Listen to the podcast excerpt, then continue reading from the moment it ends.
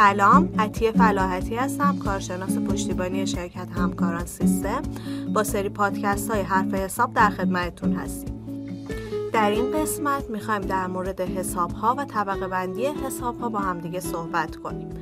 به طور کلی هدف از سرفصل حساب ها ایجاد امکان طبقه بندی و تفکیک حساب ها به منظور جمع آوری و کنترل اطلاعات و تهیه و ارائه گزارشات و کنترل های داخلیه. حساب ها رو می‌تونیم بر اساس نوع حساب ها طبقه بندی کنیم که در این طبقه بندی سه دسته حساب به وجود میاد. حساب های ترازنامه ای، حساب های سود و زیانی و حساب های انتظامی. حالا می‌خوایم در مورد این حساب ها صحبت کنیم. حساب های ترازنامه مجموعه ای از حسابان که نشون دهنده وضعیتی مالی مؤسسه در یک تاریخ مشخص هستند.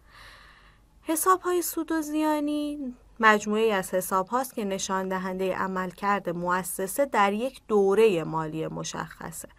حساب های انتظامی هم حسابایی که اصلا ماهیت مالی ندارن و فقط برای مقاصد آماری نگهداری میشن. حالا یه نوع دیگه ای که می‌تونیم حساب ها رو طبقه بندی کنیم بر اساس نحوه عمل در پایان ساله.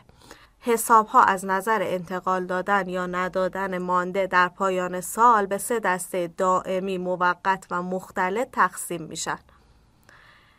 اگه بخوایم اینا رو تعریف کنیم حساب های دائمی میشن حساب هایی که از ابتدای تأسیس یک واحد تجاری وجود داشتن و مانده آنها از یک دوره از طریق سند افتتاحیه به دوره مالی بعد منتقل میشه این حساب ها به دلیل اینکه تو ترازنامه صورت مالی وجود دارن به اسم حساب های ترازنامه ای هم گفته میشن حساب های ترازنامه و حساب های انتظامی از نوع حساب های دائمی هستند.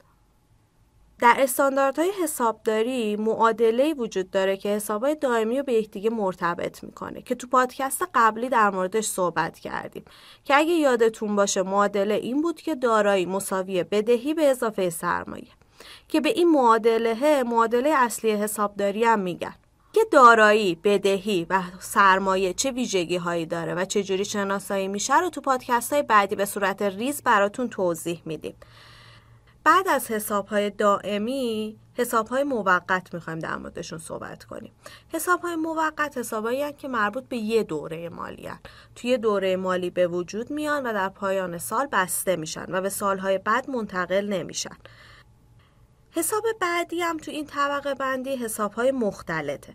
برخی از حساب ها که یه قسمتشون می‌تونه دائمی باشه یه قسمتشون موقت و به عنوان حساب های مختلط میگن که خیلی تو حسابداری ما کاربرد نداره و بیشتر یه جور اصول حسابداریه ولی استفاده ای توی حسابداری شرکت ها نداره.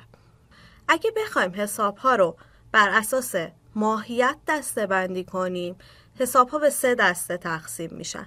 حساب با ماهیت بدهکار حساب با ماهیت بستانکار و حساب بدون ماهیت. حساب با ماهیت بدهکار حساب هایی که افزایش در اونا باعث میشه که توی ثبت حسابداری بدهکار بشن و کاهش باعث میشه که توی ثبت حسابداری بستانکار بشن. معمولا حساب های دارایی حساب های بدهکاری مگر یک سری موارد خاص مثل استهلاک انباشته که چون کاهنده داراییه بستانکار میشه. حساب های با ماهیت بستانکار حسابایی که افزایش در اونها باعث میشه که ثبت حسابداریشون بستانکار بشه و کاهش در اونها باعث میشه که ثبت حسابداریشون بدهکار بشه.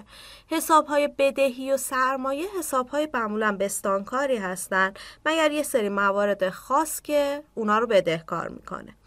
حساب های بدون ماهیت هم حساب هایی که ماهیت خاصی ندارن. می‌تونن بدهکار باشن و هم بستانکار. یعنی بر اساس نوع عملیاتی که انجام شده ما اونا رو بدهکار یا بستانکار می‌کنیم. مثل جاری سهامداران که بعضی مواقع بدهکار بعضی وقتا بستانکار. تو پادکست امروز در مورد حساب ها و طبقه بندی حساب ها صحبت کردیم.